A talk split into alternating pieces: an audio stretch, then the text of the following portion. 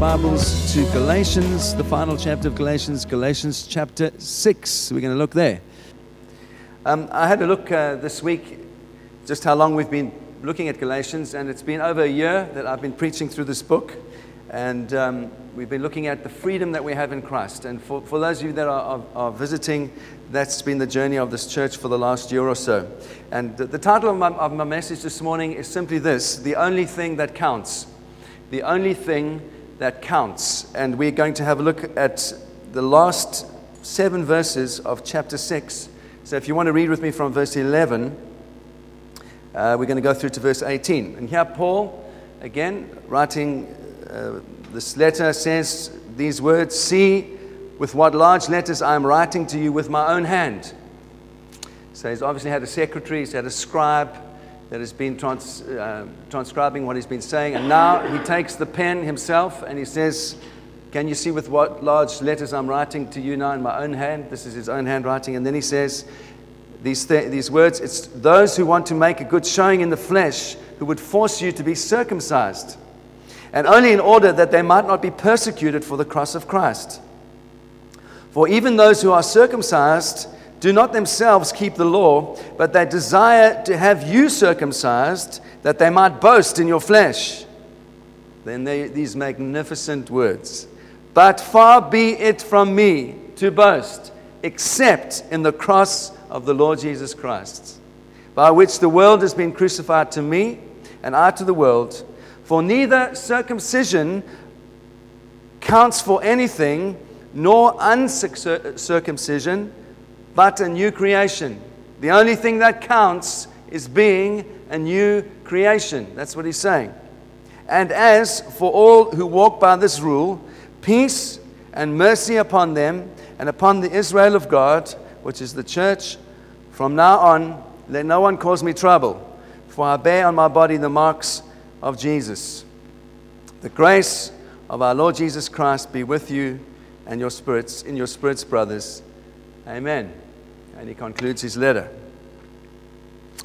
So let me say, by way of introduction, have you not found it strange, and yet at the same time it's not really strange, that the more that you walk with Jesus, the more mature you become as a Christian, the less worthy you feel about being a child of God? Do you understand what I'm saying? Uh, it seems the closer that you get to Jesus,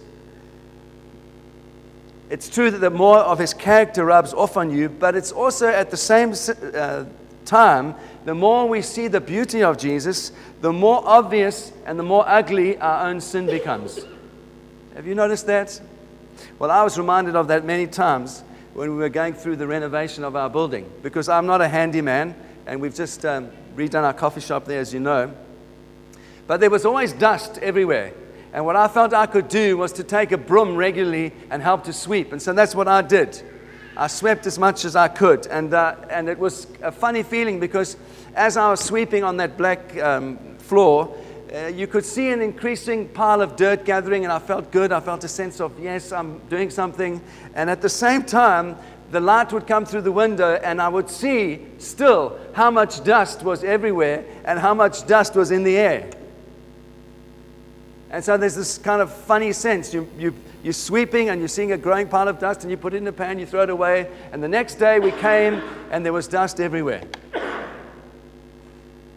Well, what's my illustration is this that's a very good reminder, it's a poignant reminder of what it means to be a Christian, what the Christian life is like because we belong to Jesus. We walk with Him.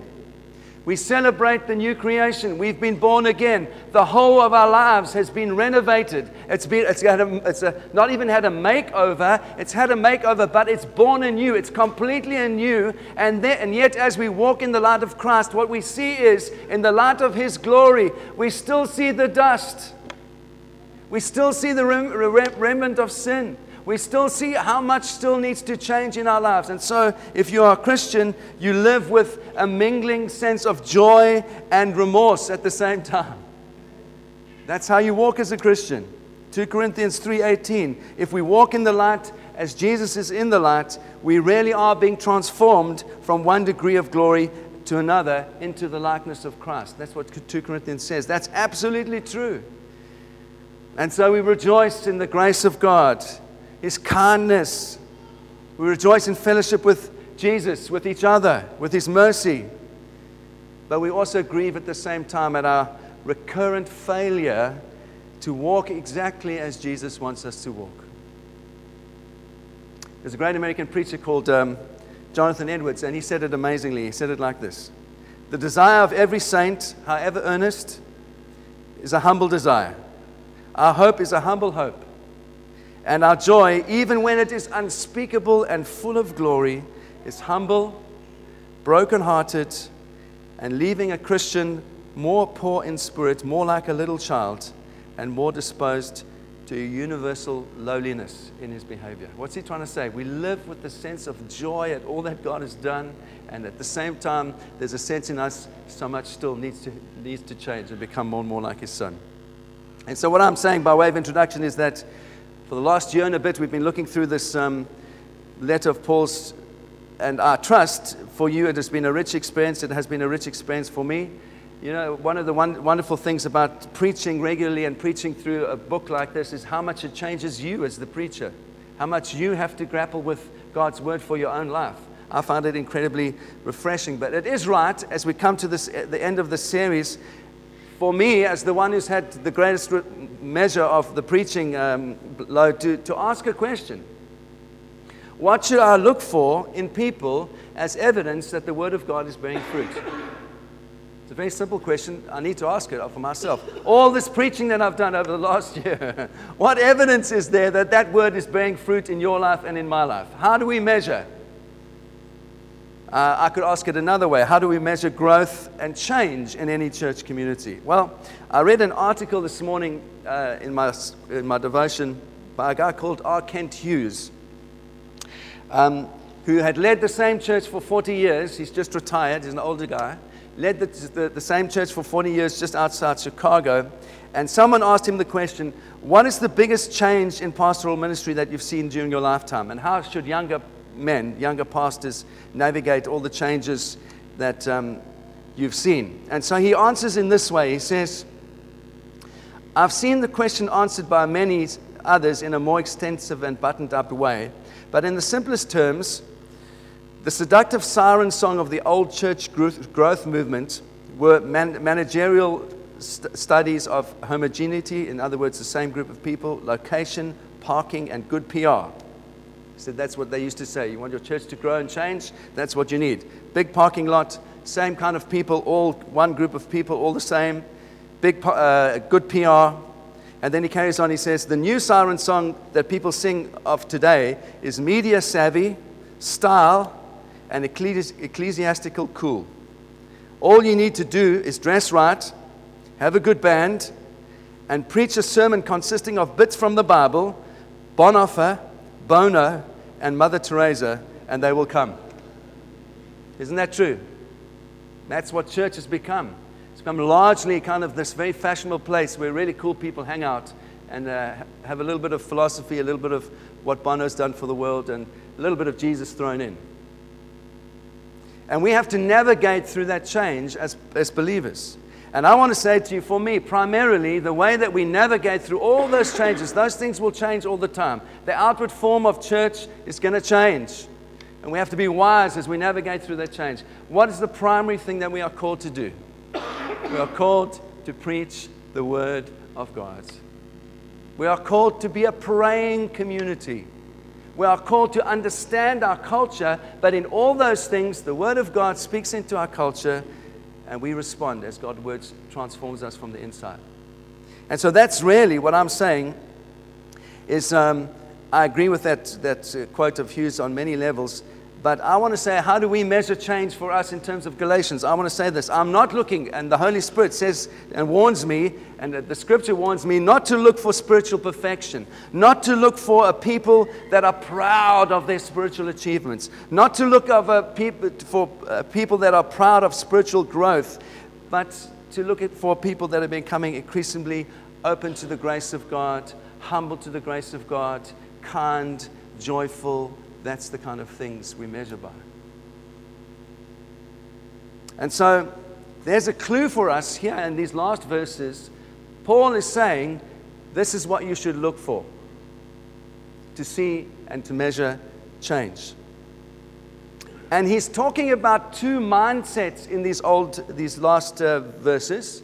Two mindsets, and we've talked about these lots, and I'm going to mention them again today because this really is the summary of what Paul has been saying through all of this letter. He's been talking about two mindsets. He's saying the one mindset is evil. I want you to throw that off. I don't want you to give into that mindset. The other mindset is what I teach and what I try to live by, and I hope that you will get this. That's what Paul is saying.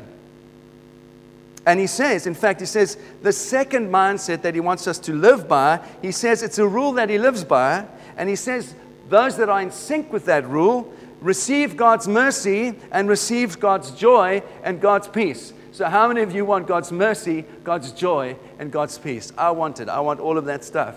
So then we would be wise to hear what Paul says brings God mercy and joy and peace. Another illustration. Suppose I had the power in myself to offer you anything. And in, in this hand, I could offer you the mercy of God to forgive your sins, to give you peace and eternal joy and satisfaction. If you took what I had in this hand, right? In this hand, I could give you everything that the world could offer you. Anything that your heart desires money, money, leisure, good health, popularity, successful business acumen, a spouse, good sex, whatever you want, in this hand.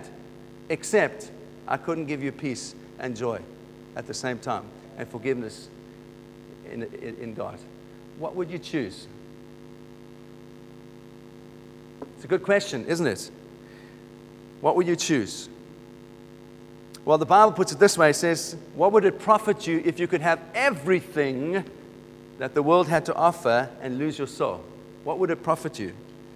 And I, I, I, put it to you that it's only when we are in a great delusion that we would want to give into that for one moment and lose God's mercy and peace.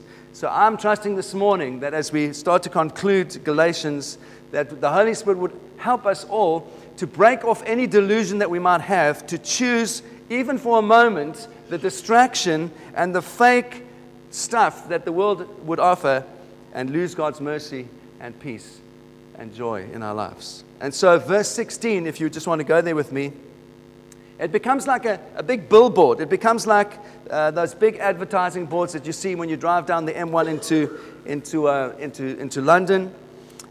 And it's a billboard which, which, which says this For those of you that would lo- love God's mercy and peace and join your life, look at what this billboard says Peace and mercy upon all those who walk by this rule, says Paul, upon the Israel of God. And so let's just for a moment have a look at what Paul is saying. I've mentioned two mindsets. Here's the first evil mindset that Paul says we must throw off and never give into. Verse 12 and verse 13. It's those who want to make a good showing in the flesh that would compel you to be circumcised and only in order that they might not be persecuted for the cross of Christ. For even those who receive circumcision do not themselves even keep the law, but they desire to have you circumcised that they might glory in your flesh. Here it is for the last time. The evil thing, the thing that God that Paul is saying we need to throw off with every uh, passion that we have is a legalistic mindset. It is evil. There's nothing that good that comes from legalism. There's nothing good that comes from religion. That's what Paul is saying. And so I want to just once more implore to you, implore you as God's people, identify it and throw it off, shove it away from yourself as, by the power of the Spirit that you don't give into that sense anymore. And I've tried to, over the last year, unpack what that means. What does legalism mean? Legalism means that we live by a moral code, it means that we live by our own system of goodness. It means by extension, that we put th- uh, uh, our trust in things like our race, like the language that we speak, like our nationality. And we put pride in those things and we say, those are the things that make us acceptable to God. All that stuff. And Paul is saying, no, none of that stuff makes you acceptable to God. I was a Jew of Jew. I was a Pharisee of Pharisees. But all of that stuff I consider rubbish for the sake of Jesus and knowing Him. That's the gospel. Paul is saying, take all that stuff, all, that, all those mindsets that want to draw you that way, and throw them off forever. It doesn't matter who you are, it doesn't matter your background, it doesn't matter your language, what country you come from, your accent. None of those things make you acceptable to God. What makes you acceptable to God is the cross of Christ. And he's saying, throw all that off. And he uses, once again, for the last time, he uses the example of circumcision, which for him in his day was the most uh, obvious example. And it says, They compel you to be circumcised so that they might not be persecuted for the cross of Christ. And verse 13, they desire to have you circumcised that they might glory in your, in your flesh. This is what legalism promises you. It promises you you can avoid pain and that you can achieve fame. This is what I mean. These are the two things that Paul is saying. I don't want you to give in to those things. Don't worry what people think. Don't worry at all about pursuing man's applause. And don't try at the same time to avoid persecution and problems. You see, the cross of Jesus is a it's a stumbling block for everyone, particularly for people who don't have, who can't find the grace to humble themselves before God and before people. You see, what the cross does, what Jesus, the, the picture of, of the cross of Christ does for us, it strips us naked of our desire, the sense that we, we, we, we can cultivate in our lives that somehow we deserve good things. Rather, when we see Jesus on the cross, what we see above all is that we need His mercy and we are completely dependent on His grace. You see, when the love of, of God comes to us through the cross of Jesus, we see what our sin really deserves. It's, it's absolutely impossible to be proud at the foot of the cross. It's impossible. And it's impossible to humble yourself before God at the foot of the cross without letting it offend you and change you. You see, this is another reason why people that are legalists don't like the cross. It's, it's simply, it's not only that it humbles us before God, but it also humbles us before other people. What did Jesus say? Except a man take up his cross and follow me, he cannot be my disciple. What did he mean by that? Well, you can't celebrate the cross of Calvary without joining Jesus on the road to Calvary. And this is what the road of Calvary brings it brings ridicule, it brings jeering, it brings, brings laughing, it bring, brings mocking from people.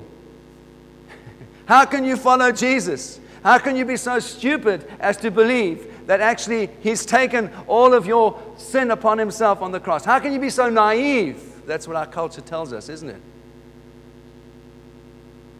Therefore, if you desire the praises of people, if you desire affirmation from other people, you will always be enslaved to their praises and you won't be able to join Jesus on the road to Calvary.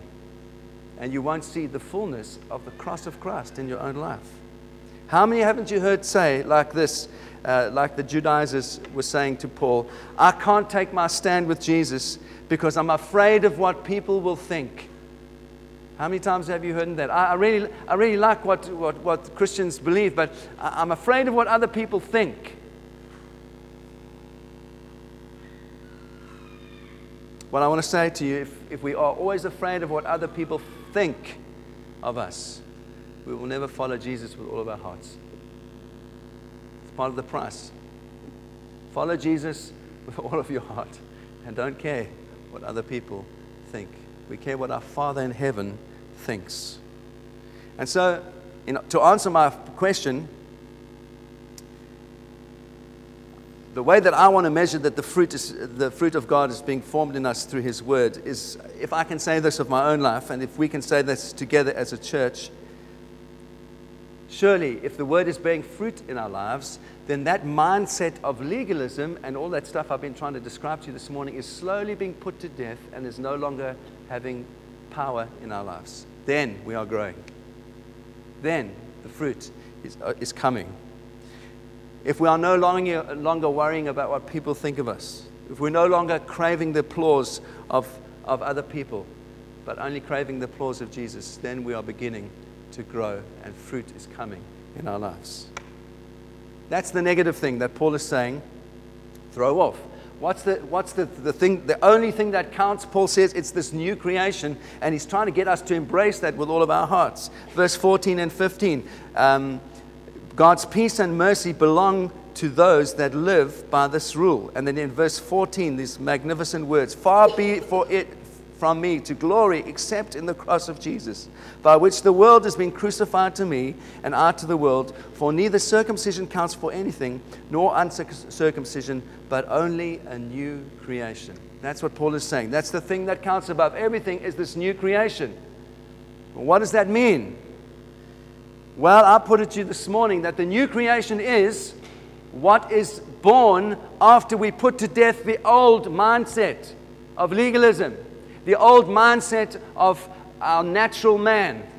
That is put to death by the cross. And what comes up after that, when we say we are born again, that we experience this new birth, that is the new creation that counts for everything. That's what Paul is saying. What, that's why he says over and over it's no longer I that live, but Christ that lives in me. The old is gone, the new is come. That ability to ask Jesus to come and live in you and to live through you. That's what Paul means when he says that's the new creation. And Galatians 5 says it again. In Christ, neither circumcision or uncircumcision is of any value, but only faith working through love. Um, chapter 2, verse 20 I've been crucified with Christ. It's no longer I who live, but Christ who lives in me. So there's a real sense that when you've been born again, when Christ has changed you from the inside, the old ant doesn't live anymore. The old ant is gone. The new ant is that portion, that part of me that's been born again, that is letting Jesus live through me. That is the new creation. And Paul is encouraging us, saying that's the only thing that counts. Walking by faith through love, walking by grace, experiencing forgiveness in your own life so you can extend it to others. That's what really counts. That's the new creation. And so that's why he says, the only thing that I want to boast in is the cross of Jesus. You see, if you know Christ and you're, you're, you're just filled with worship because of what He's done for you, if you are a new creation, then it's not that you just agree that Jesus died for sinners. You glory in the fact that Jesus died for sinners. It's not that you just say, ah, oh, the cross, what a wonderful thing.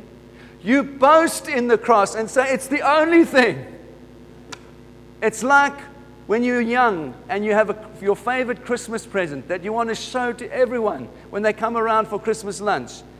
The first thing you want to show them as the new creation is the cross of Jesus. You want to say, This is what everything hinges on the cross of Jesus. My life is completely transformed only by this the cross of Jesus.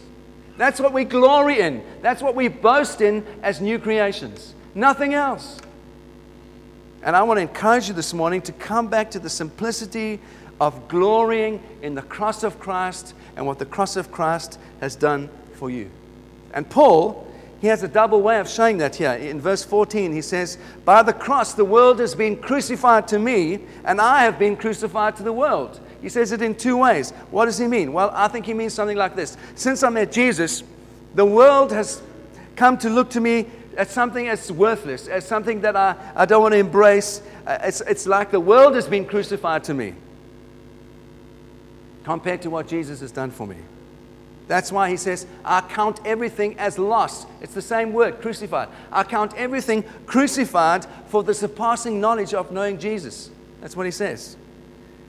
He was so swallowed up by the love of Christ that everything that the world offered seemed to pale into significance and was like a dead corpse to him.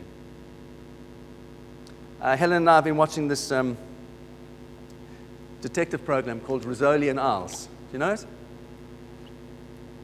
It's, uh, it's two women detectives. It's amazing to me how many heroes now on, on, on all the sitcoms are all ladies. Have you noticed that? the men are kind of really stupid and they're kind of like the sidekicks. And the, so, ladies, doing it now, huh? It's really good.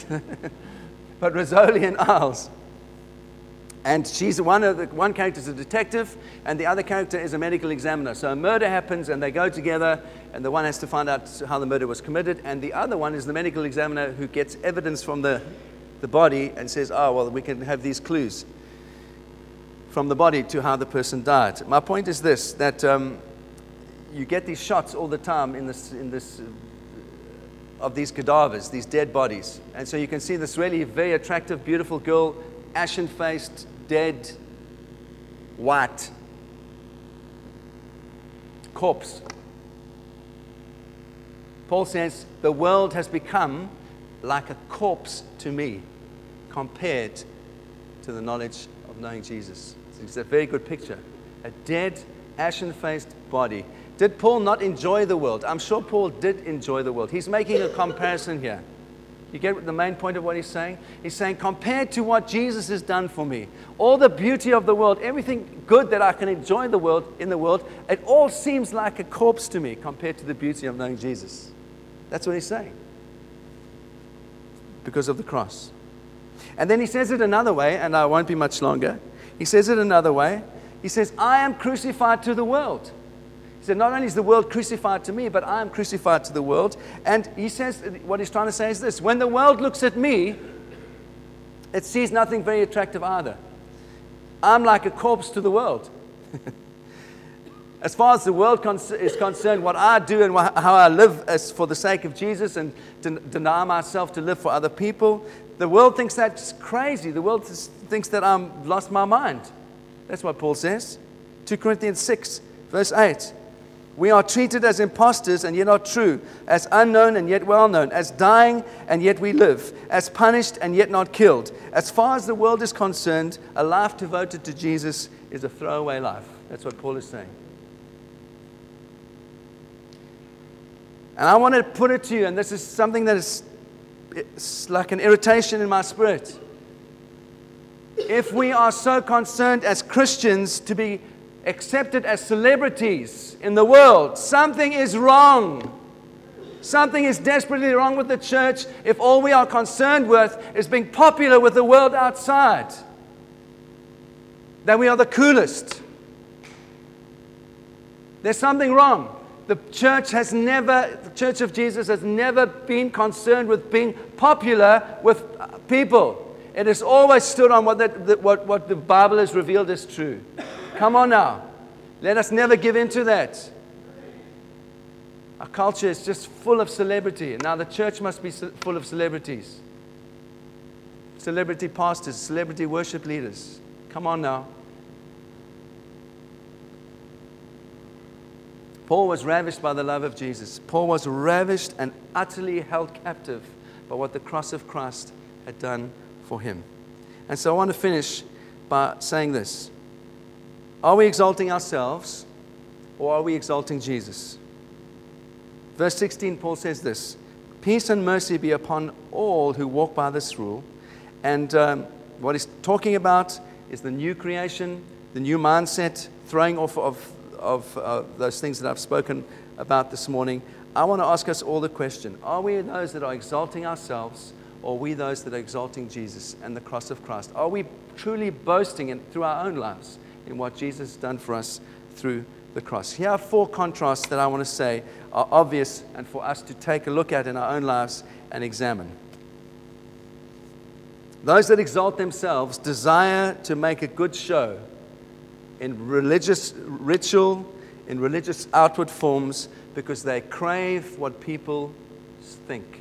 They crave what people say. They crave the praises of men. But those that exalt Jesus and exalt the cross regard human applause as a pile of garbage compared to the pleasure of knowing Jesus. That's what Paul says. I'm just quoting the scripture Galatians 1:10, Ephesians 6 6. They are more concerned about pleasing God than they ever are about pleasing people. That's the first comparison.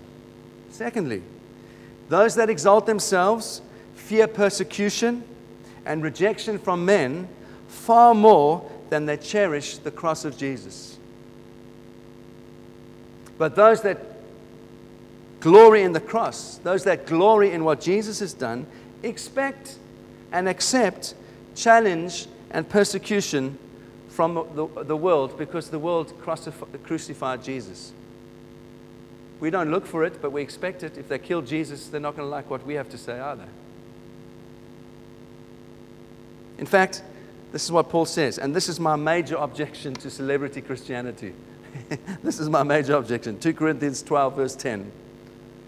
For the sake of Christ, then, I am content with weakness, insults, hardship, persecution, and calamity. For when I'm weak, then I am strong. You see, those that exalt Jesus don't fear people. We, those that exalt Jesus truly believe that Christ is their refuge and their very great reward. Thirdly, those that exalt themselves regard outward forms of religion, like circumcision, or like religious lifestyle, or dressing in a certain way, or observing a whole lot of rules to prove that we are, are uh, acceptable to God. They, they, they think those are the essence of religion, of a religious life. Those that know Jesus and exalt Him they regard the inner new creation as the essence of everything. What God is doing on the inside of you is the most important thing. You see, if we, if we continue to exalt ourselves and to um, lift ourselves up, we can clean up the outside of our lives without taking the root of pride out of the inside. I've said this before. We're living in a world right now where people can blow up people in the name of all sorts of religions without even addressing on the inside of the, their, their lives issues of pride, arrogance, hate. How's that possible? Because religion always addresses the outside form rather than the heart. God calls us all to change from the inside out. You've heard me say that so many times, you're probably sick of it. Lastly, for those that exalt themselves, they try and do away with the stumbling block of the cross to ignore it or to sidestep the implications that the cross has for their lives. Why is that? Because the cross always pops, the, the, the, the um, splinters of the cross always pop our bubble, don't they? The bubble of pride, the, the bubble of exalting ourselves and saying, Aren't we wonderful? Aren't we the greatest gift to the world? So the cross, the splinters of the cross, pop that bubble time and time again. But those that glory in Jesus and the cross, they cherish the cross above all things. That's where I think Paul would want me to stop. This is where I think Jesus would want me to stop as we come to the end of Galatians by once again reminding you and imploring you with all of, your, of my heart to lift up your eyes again to the cross of Jesus and reflect on what the cross of Jesus has done for you. We are not saved because we are perfect. We don't earn God's approval. We don't have peace with God because of anything we've done. They are free gifts purchased for us on the cross because of what Jesus did. And so our works count for nothing. You've heard me say that. This is the gospel. Therefore, I want to urge you to come to the cross. If you don't know Jesus this morning, I want to urge you to come to the cross and find peace and find grace and find forgiveness. I want to urge you. That's the way to freedom in your life. If you do know Jesus and the cross has somehow become a little bit out of focus for you, a little bit in the background, and other forms, things that are around the periphery of the Christian life, have become more important to you than the cross of Jesus, I want to implore you this morning to come back to the simplicity of the cross. It is all about Christ. It is all about what He's done. It's all about what He's bought for us. It is as simple as that. And our hearts, once again, have to fall in love with the cross. The old, rugged cross. That's the basis of my prayer. It's the basis of your prayer. It's the assurance of God's love for you. It's the assurance of God's love for me. It's the certainty of forgiveness for me. It's the certainty of forgiveness for you. It's the ground of every hope that I have for the future, the cross. It's the ground of every hope that you have for the future, the cross. It's the peace that you can gain in the midnight hours when you cannot sleep because you're worried. Go back to the cross. Same peace for me. It's life to us, morning by morning, day by day. The cross of Jesus. I'm trying to remind you and call you back as God's people, God's community, to the cross of Jesus. Let it be the thing that we boast in more, the only thing that we boast in, the cross of Jesus.